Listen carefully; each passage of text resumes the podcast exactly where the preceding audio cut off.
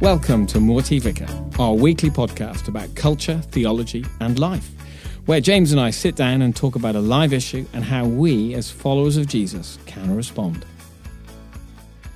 This week, we're talking about, well, it's kind of Uganda, isn't it, Wayne? You, Yes. You're just back. You are wearing a hat and a coat. We're freezing. I, I spent 12 days in an average of 28 degrees Oh, Celsius. Celsius. Yeah, yeah, yeah, yeah. And now I'm back to 28 degrees Fahrenheit.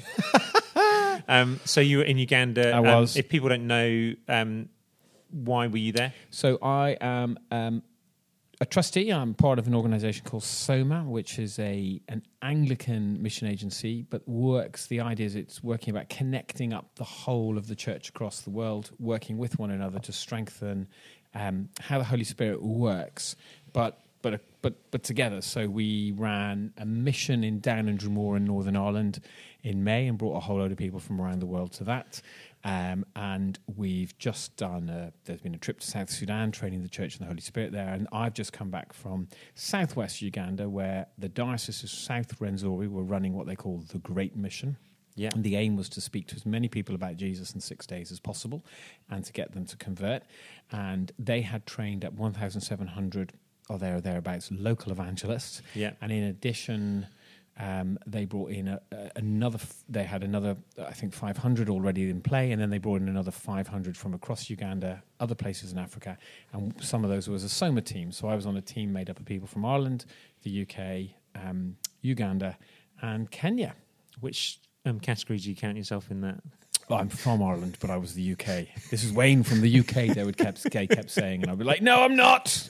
it was interesting. The chaps we were with, who were amazing from Ireland, are Northern Irish Protestants, so they're very much like colonials, like me. But they kept telling everybody that they were from Ireland. Um, so, um, in Uganda, how, how many people heard? So this is was the, it is one of the most unbelievably well organised events I've ever been involved in.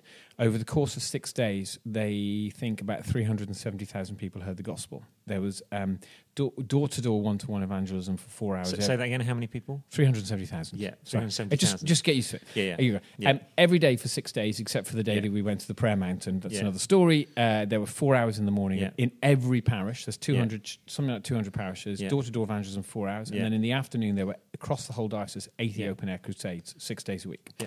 And over the course of that period, 7,800 people gave their lives to Jesus. And this was the amazing thing. Every time you went, those every time somebody gave their life to Jesus, Yeah. whether it was in a crusade, and I saw like one of them where 60 people came forward, or a Yeah. service, or just door to door, a name was taken, a phone number was taken, Yeah. and follow up has already started. Amazing.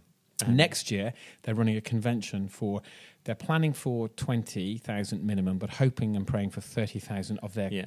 last three or four years converts to come together Yeah. in one place for a four day discipleship convention. It just kind of blows your mind Yeah. And fills your heart. So, um, I'm just doing quick maths. That's about a return of two percent Yeah. coming to faith, Mm. which is, I mean, the, the metrics sound amazing. I'm like, if 7,000 people came to faith, that would blow people's minds in this city. But that's still, you know, that is a lot of faithful obedience um, in that setting Yeah. that is not being received. Mm. Yes. Okay, so Yeah. just we'll just mark that. Um, we we wanted to um, start this podcast with um, a particular incident um, that that came to mind for you. So you get back from Uganda, um, a, and a couple of days later, you're watching James Massey On a um, football pitch. on a football pitch, and Um, you're just having a Somebody a comes casual, up. Somebody casual comes up to me who's a Christian and who knows who I've been, and they said, "Tell me about Uganda." Uh, they said, "What was it like?" So I said, "Oh, it's all a bit like the Book of Acts, really." And they went, "Go on." So I told them stories, and the stories involved uh, demonic deliverance, um, healing, and super specific words of knowledge, uh, all of which kind of led to you know people coming to faith. So I'm saying, like, you know, what's your grid of reference for people's eyes actually being changed when you see them healed, or for deaf people complaining about the noise that they're now hearing after Yeah. you prayed for them, or for people coming to faith because you shared such a specific word of knowledge that they've become overcome by their sin.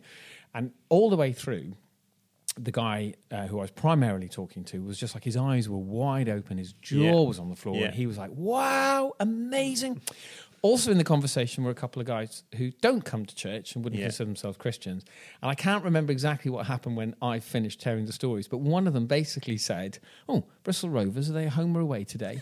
And it was almost like, I can't remember what they did say, but it was almost like, I have just shared Yeah. some of the bonkers, most bonkers things Yeah, that have ever happened to Mind me. blowing. And mind blowing. And your response is to begin a whole other conversation. And, and I was just like, Ooh. And that was like, and we want to lean into that moment Yeah. because not not to um, kind of uh, critique those particular individuals if they happen happen to be listening. This isn't about them. It's about you know it could be anyone. It could Yeah. it could be um, uh, Christians listening in on that conversation and talking about Bristol Rovers at the end of it. But it but it's symptomatic of the kind of the jarring of the um, miraculous works of the kingdom of God in a secular um, skeptical society. So, so there's a couple of things I thought uh, we've spoken about this kind of stuff before, but there were the kind of the two things that kind of um, played, I think, into like that fed into what happened in that moment and that lie behind it. And there are hundreds of years of thinking.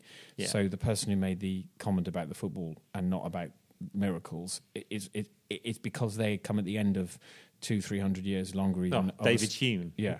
Uh, Um, we- philosopher on miracles. You know, basically they don't happen. Um, and, and it's it, it's that it's that mixture of what it is to be a post-Christian society.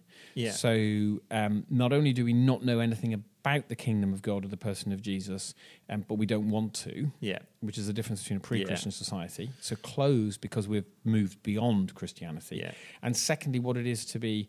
I mean, I think I talked about this in one of the podcasts we did before. I did before I went away.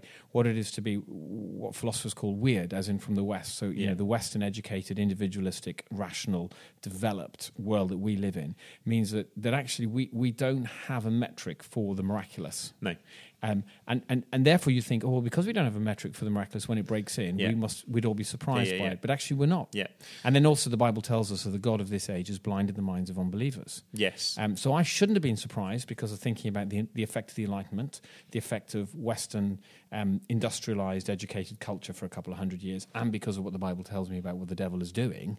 Yeah. But in the same time, I was completely shocked because I basically was, you know, I, I've been living in, I've been living in like the kingdom of God for twelve days, and everybody was like going amazing, Yeah.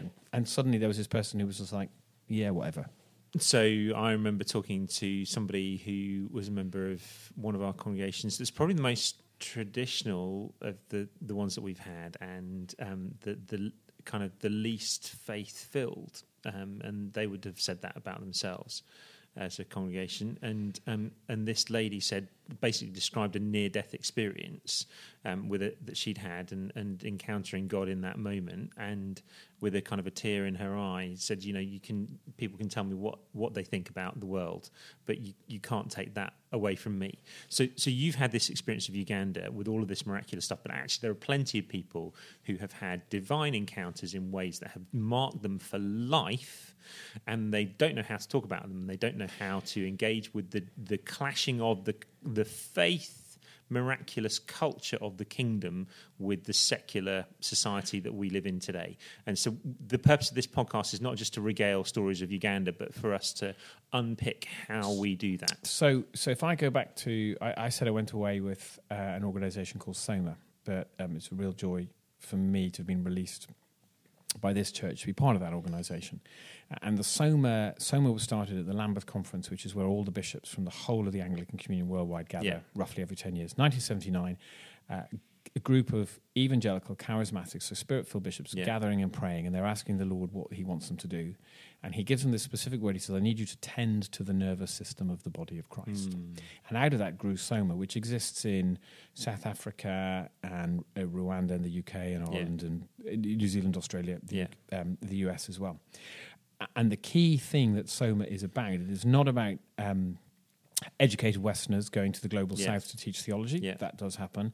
Nor is it about bringing people from the global South to the West to experience the West. But it is about, em- it is about the person and the work of the Holy Spirit empowering the church wherever the, the church is receiving Soma. Yeah. And so one of the things is that is that these stories that we hear about that are happening around the world. So actually, um, Ron, who who works for us here at BNA, who also works at Open Doors. I mean, there are story after story, and I heard these again in Uganda because they have a Muslim population of of, of Jesus meeting Muslims in dreams Yeah. and people conversing, Yeah, yeah, yeah. and that around the world, Yeah. God is on the move.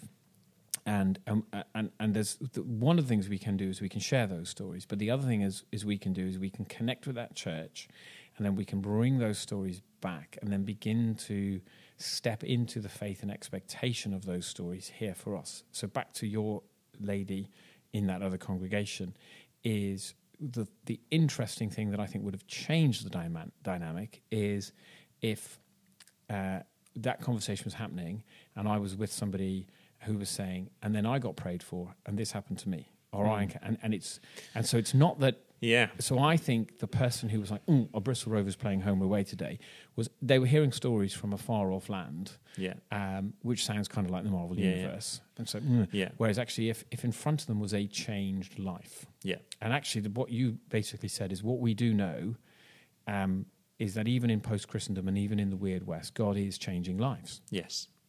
and that's the thing that we need to pursue. Yeah. So so we want faith to catch. We want it to transmit from person to person as they begin to understand and believe who God is. And the spirit of testimony is the spirit of Yeah. prophecy. The book of Revelation tells us. And basically, what that means is is that if I can testify to what God has done and speak it out, um, then somebody else can receive that faith, and it can be an encouragement to them for them to believe what they might not otherwise have believed that God can do, Yeah. and therefore they don't miss out on what God might want to do in their lives. So a um, a really dear friend of mine who died a few years ago, who was one of the most amazing, I think, clergymen of the kind of back half of the 20th century in the UK. Uh, once he said, "I would like to teach you how to give an evangelistic talk." uh, the ne- and so I went to see him, and he, he gave me the outline of an evangelistic talk. But I always, I'm sorry, I'm laughing because remember he, he began. He goes, "Now, how to begin an evangelistic talk?" He said, "How to begin telling somebody about Jesus." He kind, he said, um, he said, when I was working, he said, well, I always began with with a drama. And he said, but actually, when I read the Bible, he said, I find it's far more profound and far better if you begin with a miracle. and then he laughed to himself and he said, I'm not sure I had the faith for that, so I settled for drama. And then he looked at me and he said, But you look faith filled. He said, I'd pursue miracles.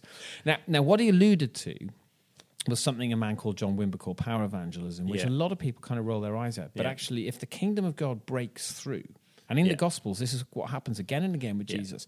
When the kingdom of God breaks through, remember Jesus says it's fallen in step with us, and something happens that everybody, that if you are there and if you see it, you have to go, what's gone on? Yeah. It brings the opportunity for gospel proclamation. And as you've alluded to, not everybody will get saved. So I met somebody once at a wedding who told me, well, I told them what church I worked for. And they told me that they were alive because the curate of that church in 1968 had gone into the children's hospital in Bristol and had, and they were a baby that was supposed to die and had prayed for their healing. And the Yeah. doctors had come back and said, "We don't know what's happened. But We seem to have got it wrong. This child will live." And this person with tears in their eyes told me, and they named the guy Terry Kelshaw, prayed for my healing, and I'm alive because of that. And then I said, "Oh, where'd you go to church?" And they said, well, "I don't." and that's the bit we, we Oh, ha- and it's and that is heartbreaking. Um, Jesus says in um, he he deals with that in Matthew eleven verse twenty onwards. We, we- you know we like the bit after this where where it says you know my yoke is easy and my my burden is light. Come to me, all you who are weary and burdened, and I'll give you rest. But the bit before it, he's basically saying woe to cities that um, have heard but and have seen. You know Capernaum. Um, uh, you know you, you have seen the miracles but you've not repented um, and and so there's a there's a there's a sadness because there is a knowledge that actually those who experience the breaking of the kingdom but don't repent actually are, are, are in a heap of trouble so to recap, because we're going to move into a passage of we- we're in post Christendom, and in post Christendom, we are we're rational, we're, we're overly educated, and we've turned in on ourselves. Carl Trueman says that. Um, because of that, because of the Enlightenment, we don't really have a metric for um, the spiritual yeah and for the and for the miraculous, Yeah. and we don't have an expectation that God is going to break in. yeah Now, what we then do, tend to then do as church in the West, is, is beat ourselves up about how hard it all is to be church in the West. So I had a conversation with somebody in Uganda where they asked me about my church. And I said, Oh, God's really at work here. We've seen about one person come to faith every month this year, Yeah. and they looked to me And like you're they, thinking that's great. they were so sorry for Yeah. me. Yeah. But interesting enough, they then said, "Oh, but we've got the problem. We don't how to disciple people because Yeah. there's so many, and they keep coming to faith again and again." But, but we kind of go in the West. Oh, but actually, the, the the challenge is to say if the kingdom of God is breaking in, he is it is breaking in in, in the post-Christian West Yes. just as much as it's breaking in in the yeah. pre-Christian or Christianized um, global South. Yeah. And then there's a couple of things. So I think of a story of Smith Wigglesworth, who was a uh, a, revi- a Pentecostal revivalist in, Yeah. in England in the early 20th century, and he he was once quoted as saying, "If the Spirit isn't moving in a meeting, I will move him." And somebody said he was brilliant. You can take that out of context, but what he meant is you turn up in a meeting, and you know there's people, there's worship going on, there's people Mm. speaking, and you just get the sense that the Spirit of God isn't moving, and then you realise that even though everybody there is a Christian, nobody's making space for the Spirit Yeah. of God to land. Yeah. And what he was saying is, I will be the person for whom the Spirit Yeah. alights. And if you think about Jesus, that's the, the Spirit comes down at the baptism, and the, Yeah. the Lord, the Father says, "This is my Son, with whom I'm well pleased." And then after that, it just all kicks off. Yeah. All, and all the Spirit needs is one person who is open to Him and open to His, the Spirit's agenda, a- and then it all kicks off. And the, the, the, the task of the church in, in, in the hard places is to be that, to be, if the Spirit isn't moving in culture, I will be the one he moves upon. Um, and it's what we see, going on another tangent, but the people we stayed with in Uganda had, had been adults under the Idi Amin regime, and Idi Amin was a Muslim, and he'd basically banned, I love this, he banned all Christian denominations except for, except for the Anglicans because we're, too, because we're safe. Yeah. Um, but they, they, he told stories about the underground church, about him losing his job in the civil service because he was a Christian. And then he kind of smiled and said discipleship was easy. Yeah. And we know, you know, um, so actually in hard places, we know that the Spirit um, moves quite often in history powerfully. And you and I were thinking about Mark chapter 6. Yes. James, tell us what happens in Mark chapter six. So 6. Mark chapter six, um, uh, Jesus. It says um, the subtitle, which is never in the actual text, by the way. So be careful of, of those subtitles because sometimes they uh, they don't actually help us. Um, more often than not, they do. A prophet without honor. It says, um, and it's about um, Jesus um, teaching in a synagogue and um, and people asking about his identity. Was he? Is this not? Is this Mary's son? Isn't this the son of the? Uh, isn't this the carpenter, the brother of James, Joseph, Judas, and Simon? Um, and aren't his sisters here with us? And Jesus said to them, A prophet is not with, is not without honor except in his own town, among his relatives, and in his own home. It says he could not do any miracles there except lay his hands on a few people who were ill and heal them. He was amazed at their lack of faith. Now, this is the bit that kind of like, if I was the Lord, I wouldn't do this, but because actually, but actually, um, the Lord has called us into His church, Hmm. And when you look at where in history you see either revivals, Yeah. or you see the miraculous, uh, or you see periods of grace and people coming to faith, you will find a church that isn't struggling with a lack of faith. Yeah. And we are not into works-based righteousness, No, no, no, no. but we, No. but, but for We're some saved by grace through faith. But for some strange reason, God has decided to work with the church, and Yeah. so and so and, and actually, I in the West, we even some of the most, as we would see ourselves, faithful people, rationalize stuff away. I remember talking to somebody who was diagnosed with MS forty something years ago. Yeah. The elders of that church had come round, anointed that person with oil, as it says in the book of James, prayed Mm. for their healing, and they'd gone into relapse, Mm. and they'd, uh, they'd gone into remission, and they'd never had an MS relapse since. Hmm. I said, You were healed. Their response was, Well, MS can go into automatic remission, so I don't Mm. know. Now, they could be correct, Yeah. But the fact that over 40 years had never come back, Yeah. give Jesus the glory. Yeah. And, and I love that person dearly. But it's that sense that sometimes in the West, we, we kind of explain everything away. Yeah. Um, what, and, and- the more we explain everything away, the less faith we have. Yeah. And the less faith and the less expectation we have, the less likely we are, and it's back to your stats, the less likely we are to tell 370,000 people the gospel, expecting about 8,000 to come Yeah. to faith. And so then we don't tell two people, and nobody comes to faith, and then we go, you see, it doesn't work. Yeah. And, and what Jesus is always looking for is a church that has a faith and an expectation that he is at work Yes. and that his kingdom will break in. Yes. So, as I keep saying, one of the reasons we do this podcast is because we have experienced people coming to a belief in Jesus and then assimilating that belief in Jesus into their Western liberal worldview. Yep. And then when Jesus starts telling them things that they don't like, they face a choice as to whether they're going to shave off the bits they don't like about what Jesus says, or they're going to ditch their Western worldview and allow Jesus to become their worldview. And we recognize that in 20 minutes on a Sunday, um, we're not going to change people's worldviews, um, and we don't get to go to the depth that we can in um, a podcast like this. Um, so we we've been running Morty Vicar for the last three and a half years because we want to help people to understand the importance of a Christian worldview. Now, if you have a uh, a Western worldview, you've got to understand that that has its genesis in Greek philosophy, which splits the physical and the spiritual, Mm-hmm. which is very different to an Eastern and a Southern worldview, which holds the physical and the spiritual together much more closely. So we have that in our so we have that in our um, our history. It's downloaded onto our mainframe as Westerners without us even realizing it. So we're naturally, everyone is naturally skeptical about the relationship between the physical and the spiritual.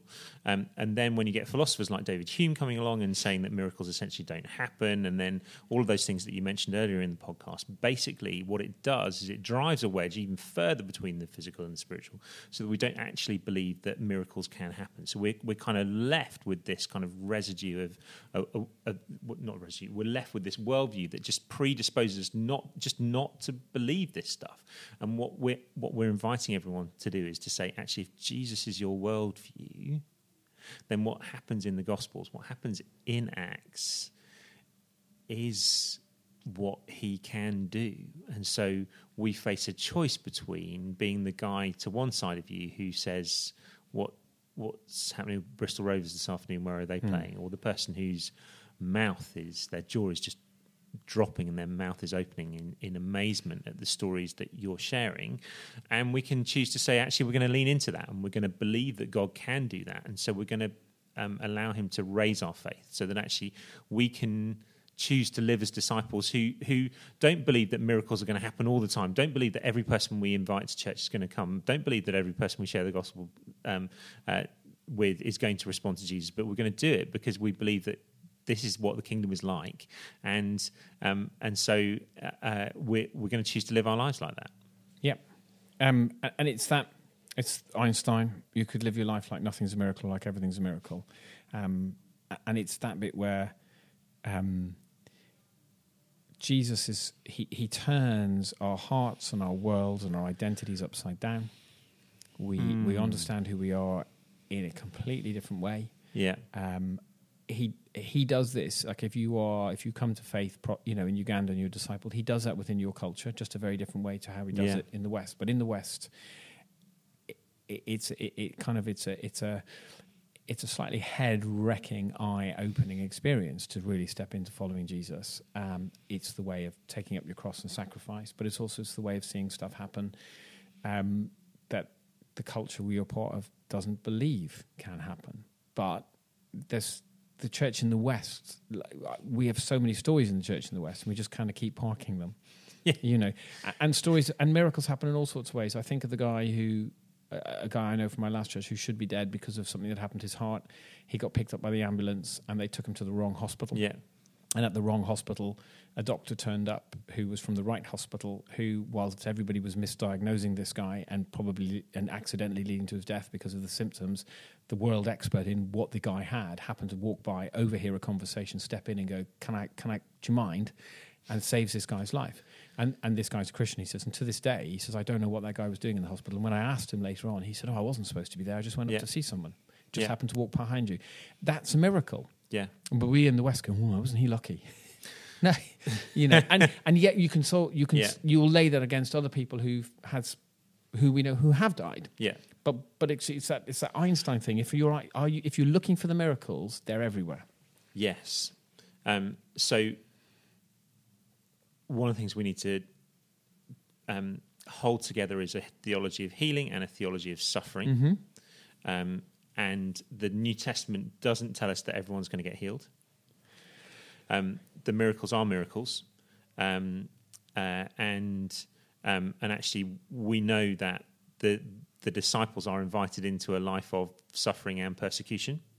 Um, so this isn't a podcast to say believe that um, the Lord is going to heal everyone you pray for. Believe that suffering is no longer going to happen for you. Persecution, it can be avoided. That's not the message here. The message here is that God can work in extraordinary and amazing ways. Um, and we in the West um, have um, closed ourselves off from that part of his character um, steadily over hundreds of years.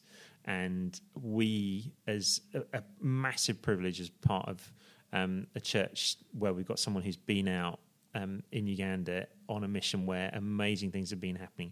We have a choice now. Um, if you're not part of BNA, you have a choice wherever you are to to lean in and to listen to these stories of where God's kingdom is breaking in. And do we receive it with skepticism or do we receive it with faith and lean in and say, actually, if I pray for ten people and one person gets healed, that's one person who gets healed. Yep. And I'm, so I'm going to pray for 10 because Oh, the one person and- who gets healed is worth it. And when you invite someone to church, when you ask somebody if you can pray for them, or when you share the gospel of Jesus with somebody, there's only one thing that is not happening in their life, and that's nothing. Hmm. Thank you for listening.